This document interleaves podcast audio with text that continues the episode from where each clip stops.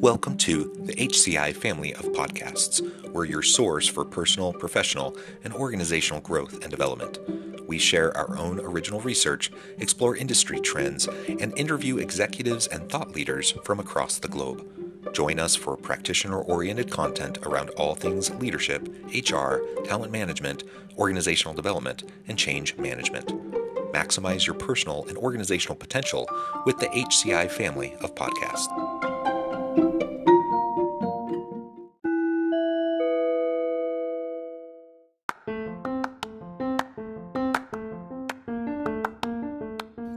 Welcome to the podcast. In this podcast episode, Dr. Angela Schill and I talk with Dr. Lua Hancock about what organizations can do to increase the number of women in leadership roles.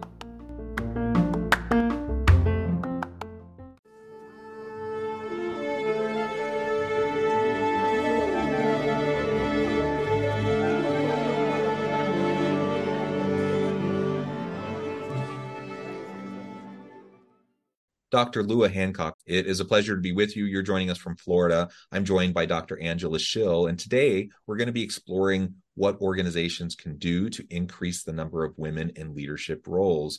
And Lua has a tremendous background in this area, both in terms of her own practitioner orientation and the work she does in coaching and working with organizations, but also in her research. So we're going to unpack all that mixed with a, some of her own background and experience as we uh, look at this topic today. As we get started, I wanted to share part of Lua's bio. Dr. Lua Hancock specializes in providing consulting in areas of leadership, youth empowerment and engagement, change management, conflict resolution, emergency planning and response, assessment, and diversity, equity, and inclusion. She has worked with various Fortune 500 companies and higher education institutions from diverse sectors to facilitate towards values and goal creation, alignment, and success. Additionally, she works as a coach to industry leaders, assisting them with mindful, equitable, and impactful leadership. And that's just a really small nutshell of all the cool stuff you do. Uh, Lua, anything you would like to specifically highlight from your own professional background uh, before we dive on into the broader conversation?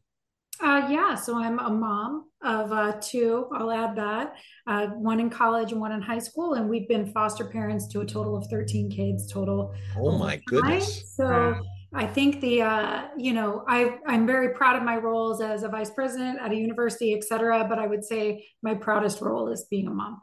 That is wonderful, and what an incredible thing! Uh, Thirteen yeah. foster children. Wow. Well, thank you so much for that introduction and that background. Um, and at this point, Angela, I'll hand it off to you, and you can lead out. Thanks, John. Lua, I I am you've been you have so many you have vast experience in a lot of areas and I have a lot of questions. I'm intrigued by so much of it. And particularly today, we're talking about focusing on a discussion with you around women and how, well, organizations and how they can encourage women leadership, but also, and I'll let you decide how you want to start if you want to jump in and talk about organizations, but also what women can do to develop themselves as leaders. And if you have any strategies or or um, actions that you recommend in that regard?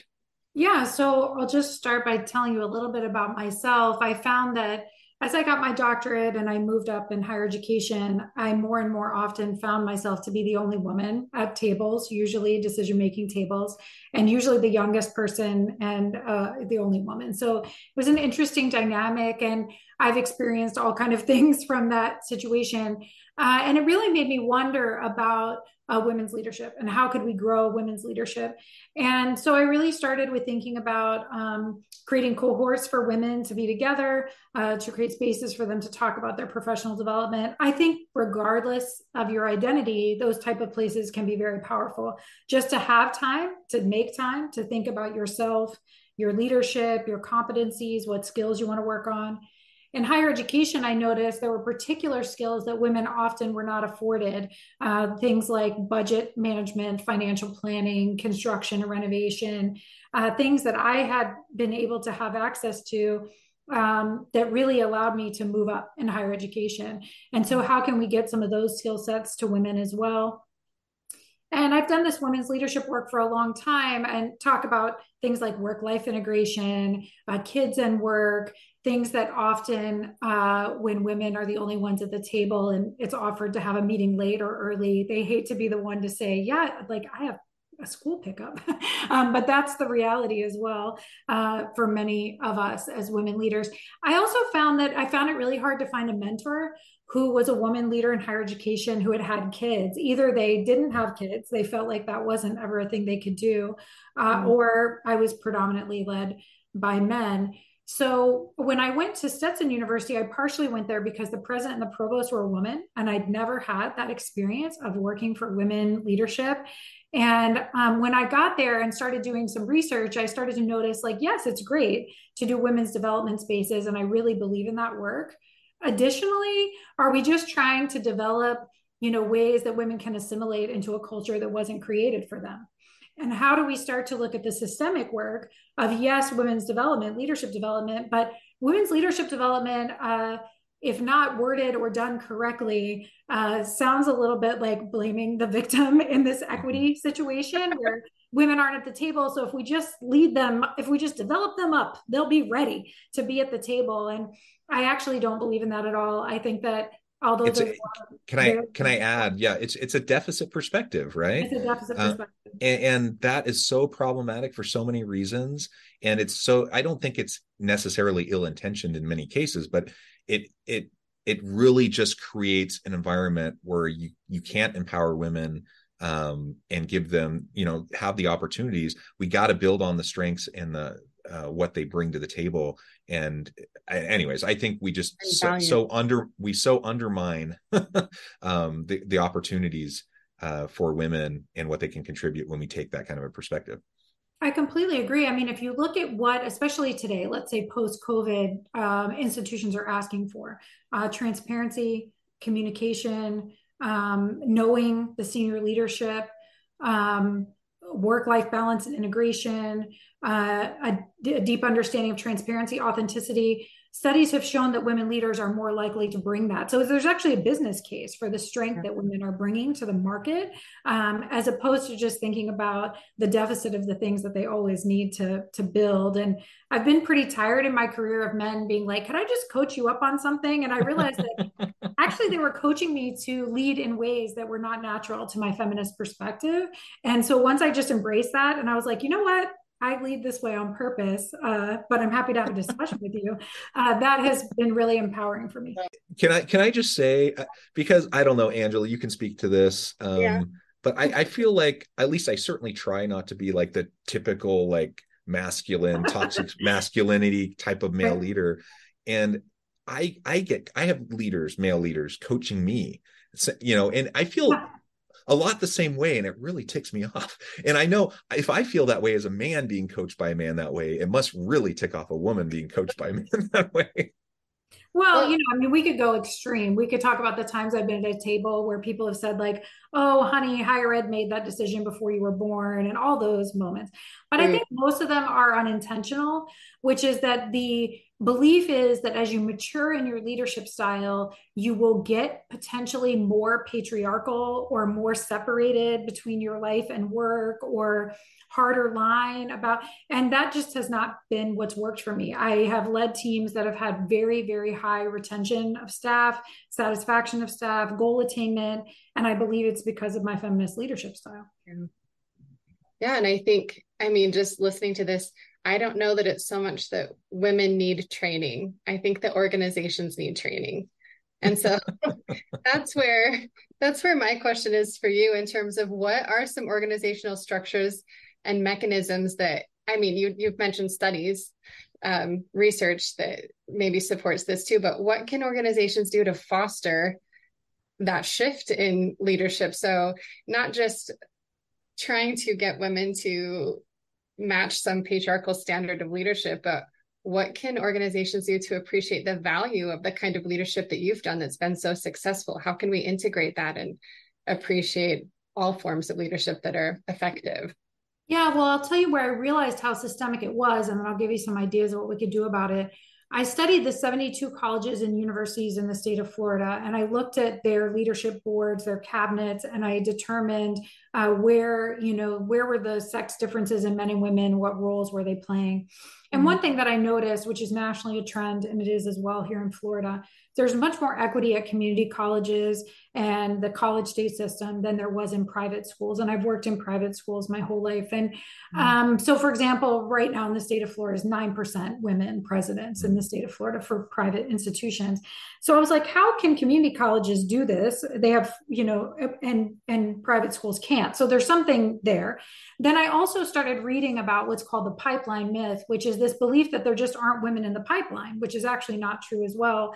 And higher education presidents these days predominantly come from the provost role, which is pretty gender equitable, actually, and from outside of higher education more often, which there's plenty of women leaders in the market as well. So once I got rid of kind of these myths of then really it was the institution. What is the institution going to do about this? So the thing that I always recommend to institutions first is do you even know your data? Do you hmm. know the gender equity and parity within your organizations? Or do you match what's happening in the market? And if you do, that's okay. Then let's strategize how to move on. So, for example, I would be remiss if I didn't mention like, so right now in higher education, for every white male dollar that's made, uh, white women are making 81 cents on the dollar, even in the same positions. Um, so there is a pay equity issue as well and women of color are making 67 cents on the dollar. So the intersectionality issue is even worse. Men of color are making less than white women in higher education leadership as well. So there's lots of issues here. But to focus on the woman issue, like, do you even know your data? Are the salary, is there salary equity based on position and market? Um, is there a difference in the ability for men and women faculty to get tenure and promotion? Is there a difference in the way that they're evaluated in the classroom by students? Is there built in bias? And if there is, then how do we address it? But I can't tell you the amount of organizations I work with who don't even know their own data. So that's where we would start. That sounds, I mean, to me, thinking about that, that sounds overwhelming, but so necessary to, to know your own data, to know what's going on. Yeah, and the good thing is it wouldn't take 30 minutes for you to take your data and sort it in certain ways that you already have in your system. Yeah. And then if you decide that you're going to make a difference uh, about it. So, for example, if there's a woman president at an organization, the cabinet is much more likely to have pay equity. So, mm. why is that? I mean, a woman president is aware of it. So, some of it is just mindfulness. Like, am I aware? Okay, now that I'm aware, what am I going to do with the data that I've found? Uh, one of the biggest things that I recommend is succession planning. Institutions overall are not great at succession planning. Uh, succession planning can be an inclusion initiative. Plus, it's so smart for the organization. It's just an underutilized strategy. But we find that um, women are much less likely to get their first vice presidency at a different institution. Men can interview at a different institution, their first vice presidency, and be considered. But women more likely are to be hired as a vice president if they already were a vice president. So, as institutions, we should be looking to promote within, especially in areas where there's so little women, like CFOs, IT directors, athletic directors. It's like shocking how few women are in those spaces. And then mm-hmm. you have some of the opposite library deans or women, deans of nursing or women, um, diversity and inclusion people, predominantly women. In the state of Florida, it's like 80 something percent. Wow. So how can we make sure that we're also giving access to all different types of areas, uh, you know, to that? And if you're going to train women on things like uh, business and finance, which is fine, maybe we have some of those gaps.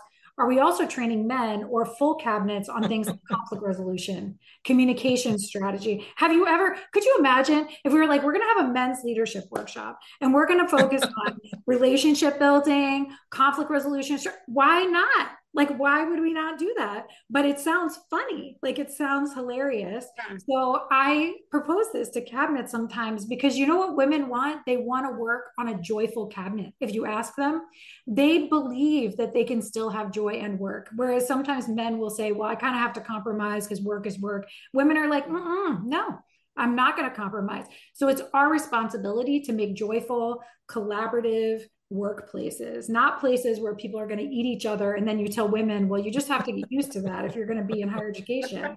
No, that's not true. It's our responsibility to create cultures that women want to be promoted within. I'm just imagining the room where you're you're recommending to the cabinet of like mostly men oh, about oh, yeah. going through these trainings. I'm just imagining their faces. I do it. how, how many would react to that, you know? I do it. I said, and I tie it again back to the market the students faculty and staff are asking for these type of organizations. So the best way to do it is to create a representative cabinet that looks like your student constituency. Mm-hmm. and students going to colleges are more diverse than they've ever been and cabinets look about the same. So and not, don't even get me started on boards. So this is our that's one thing also is looking at at how do we create those those cultures um, so that people think like man i really do want to be an advancement. And then obviously people can nominate people. Uh, mm-hmm. you know i think it's really important not just to mentor but to full out nominate to say hey this person would be great for this and let me tell you why. Um, and if we know that for example women are less likely to get hired at the cabinet level at another institution then just as an equity imperative it's our responsibility to nominate them more frequently just listening to you, I'm thinking about, I just heard someone talking about women needing mentors, but even more than that, sponsors, sponsorship, yeah. and, and how the difference is, is you've got somebody speaking for you and you're not at the table. And I feel like that's what you're doing on this grand scale. What do you think about that? I, I have two questions. One about that sponsorship piece, but also how do you get that? I think part of that comes like the role of a sponsor is maybe, or the impact of that is shifting culture a little bit. And how do you how do you talk to people who if if those i won't bring boards up but if you have these different leadership that you're speaking with and trying to help see this new way of how to operate how do you get through? What what are the steps? Is it just you know showing them the numbers showing them that this is a wise business decision or sorry that's a loaded question but. I think yes showing them that there's i mean obviously in business the WIFM right? Like what's in it for me? Like why do they care? Why are they going to care about it? Besides just this uh, kind of like human rights space or you know civil activism space. So there is a business case. I would say also though it's been a bit disheartening. I have offered to universities to do this work pro bono. Like i will come in and like work with you and think about what this women equity looks like and many of them have not taken me up on it. Higher ed right now is tough. It's a tough time to be a leader in higher education. The national belief in the value of higher education is decreased, internal fighting is up, the votes of no confidence are up. Like it is a tough place to be right now. And I totally respect that. So I think it's mostly like a time and prioritization issue. So what I'm trying to do right now in Florida, for example, although I presented to the presidents, I presented to all the presidents of the community colleges, uh, it's been hard to get in with the private colleges and universities, which unfortunately are traditionally bound in more elitism, which is why I think there is less gender equity and racial equity in those spaces.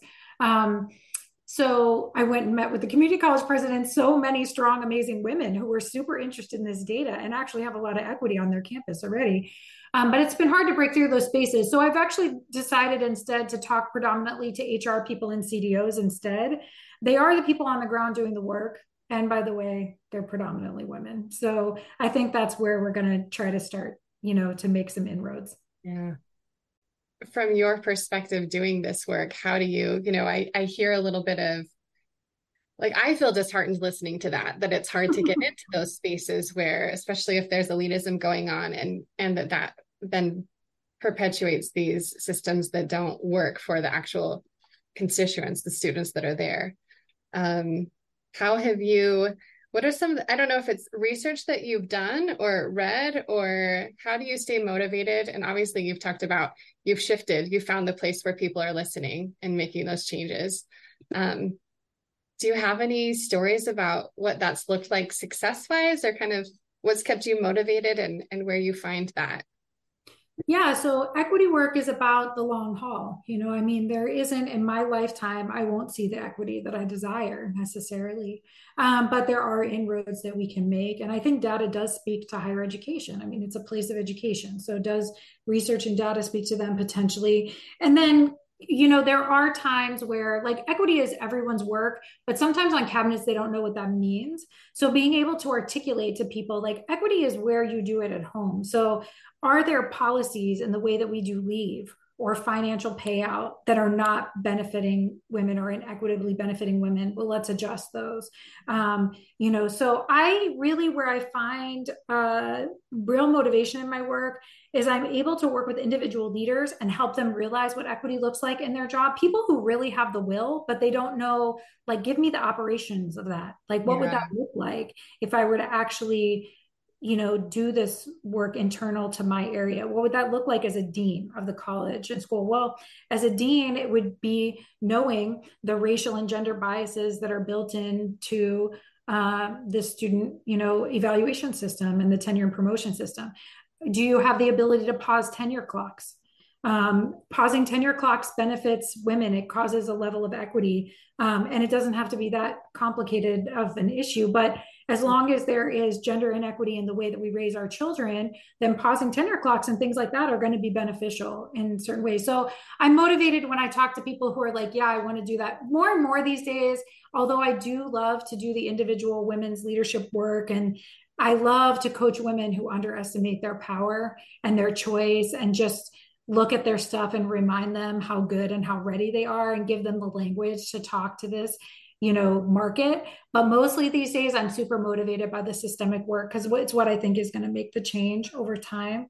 Um, and i'm motivated by like you know i raised boys in my own house who uh, you know i've been able to influence in certain ways to be aware of equity issues around them which to me is extremely important because i am a mother of school children in florida where they have taken things out of the curriculum, where they have not allowed for certain rights for students. And they've literally removed, you know, uh, African American Studies AP courses and things. So I take a lot of uh, pride in helping my students, uh, students and my own kids to have raised awareness kind of of what what is happening in the world and then what they individually can do about it.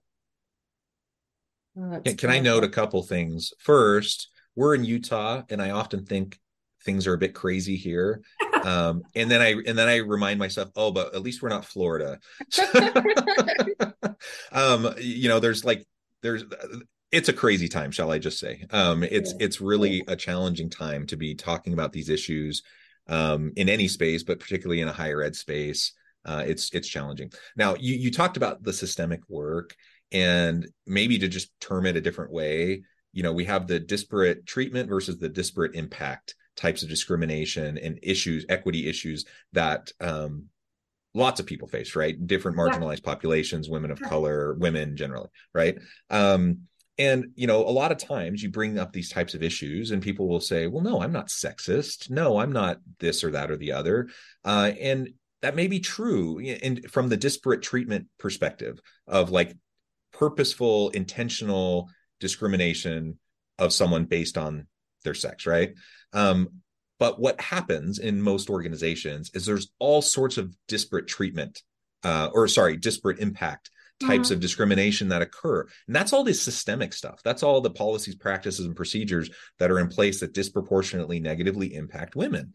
Right. Um, and that's the stuff that has to be dismantled. And it's it's really hard, especially when you have people, you know, especially men often, who when these things come up, they say, Well, no, I'm not sexist. No, like that's not what we're doing here um, but it, it, requires you to like t- be willing to take a step back and actually look at it with a different set of lenses i think uh, any thoughts on how we can help th- that that systemic work along and and are there ways of framing it up that are going to be i don't know more palatable to, right. to men in power well, I do agree with you. I don't think the majority of people sitting in power are looking to create inequitable systems or be biased against anybody. That has not been my experience.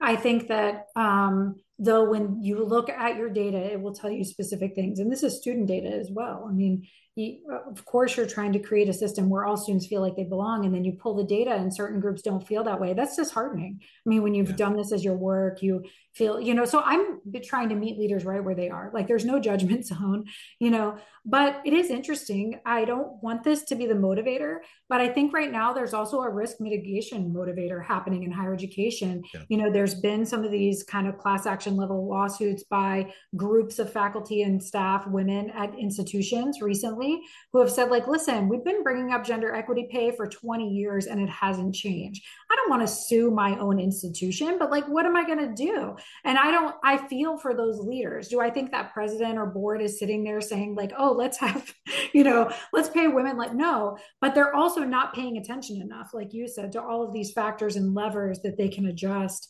um, and it takes really smart work and it takes teams of work. It takes hr professionals inclusion professionals and faculty leadership professionals sitting around in a non as much as possible emotional way.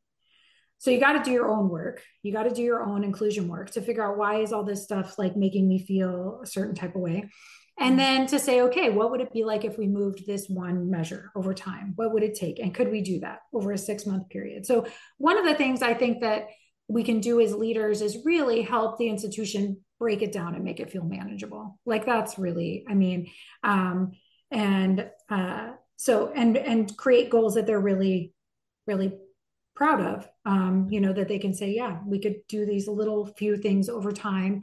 Um most of it's awareness. I mean i think in our own journey and in university journeys it's just awareness. Are we even aware of what's happening? And then what one step would we take today to be able to make a, a small change. Uh, I do talk to boards though. When I do talk to them, I do talk to them about the risk issue. I mean, there is a real risk issue, um, yeah. and you don't want to set yourself up for that um, to be known as the place that's not equitable or whatever. Instead, just do your due diligence in advance. Can I can I also ask about real doing the real work versus the performative work? Mm. Um, so like most organizations, most institutions nowadays have a chief diversity officer or whatever term they use for that position. Um, we do it at our university as well. Um, we have a very robust inclusion plan, a university wide inclusion plan. Last time I looked, I think it had like 80 different categories with mm-hmm. subpoints and like objectives and like very, very thorough, right?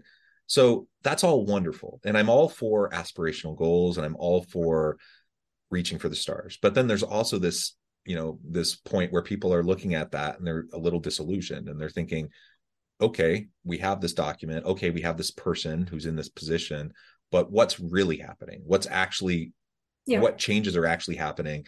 And do we see any movement? And that's where it's a much bigger question yeah. right? And and so i again i want aspirational goals. I want to start the we got to start somewhere. And so i want to start the process of doing a little bit um, to make things better.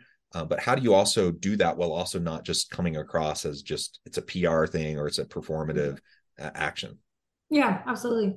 Well, yeah, I mean, there's been studies on the real impacts of CDOs. Man, I mean, what a tough job right now again. And in higher education, you know, people have been changing their titles. And I mean, here in Florida, yeah, yeah. like I said, it's a mess.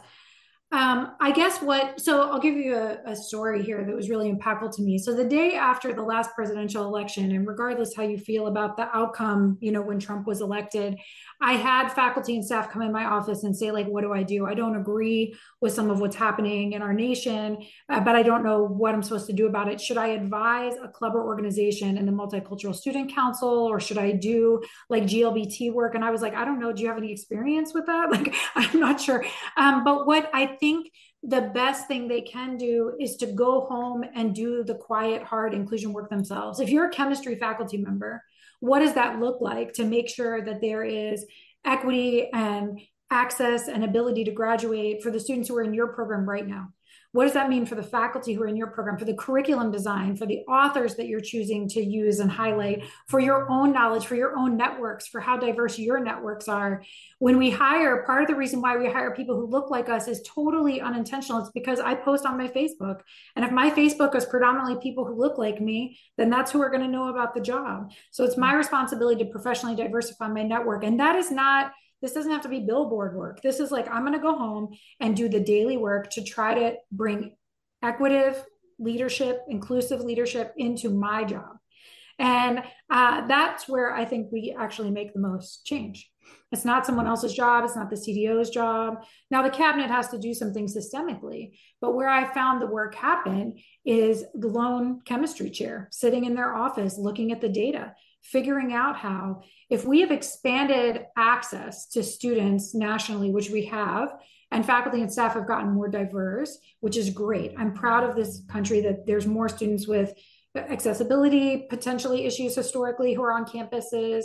There's more first generation college students. There's more women. There's more students of color what we haven't quite figured out is how to translate that into an end successful like access is, is happening which is great but then how do what do we do with that and that is individual people in their departments doing non sexy, hard work to just try to move it. That's what I think is going to really make the difference, honestly, uh, in this work is um, making it a part of what we do. Not something I have to talk about or whatever, but just my responsible job, like just how I do my work. Embedding it into everything we do. Yeah. Yeah. Yeah. Well, Lua, this has just been a great conversation. I know the time we're going to have to let you go here in a minute, but yeah. before we wrap things up, I just wanted to give you a chance to share with the audience how they can connect with you, find out more about the good work that you're doing, and then give us a final word on the topic for today. Sure. Uh, so I'm easy to find on LinkedIn, Lua Hancock. There aren't a lot of us, so I'm easy to find. And uh, my uh, website is luacoach.com, L U A C O A C H. So feel free to access me there, and I'm happy to do a, a free first time coaching conversation and evaluation with anybody. Um, and, uh, you know, I would say that um, I think that um, if you are someone who's listening to this, who's in a position of power, um, look at your data, but also just sit down and have genuine conversations. What does it feel like for other people in your organization? What's happening? And how do we create the time? The inertia of our day as leaders, the inertia of our life is not going to create time for us for the big work like this. So, how do we create uh, time and begin to look at it systemically. Um, I believe that we have all the tools intellectually, uh, spiritually, all of our capacities as leaders to make this happen. It's just a matter of prioritization, sitting above it and saying, yeah, this is something I really want to do. I've been so inspired by the women leaders in my life and in higher education and the women of color in my own community who have uh, just been stalwart supporters of education. So um, keep yourself fueled up. It's a long ride. Lua, thank you so much. It's been a real pleasure. I encourage the audience to reach out, get connected, find out more about what Lua can do for you. And on behalf of Angela and I, again, uh, we appreciate everyone's work in this space. We hope everyone has a wonderful week, that they can stay healthy and safe. And we'll see you again soon.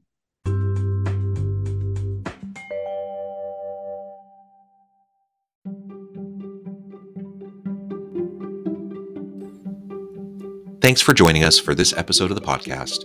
We hope you stay healthy and safe, and please join us again soon.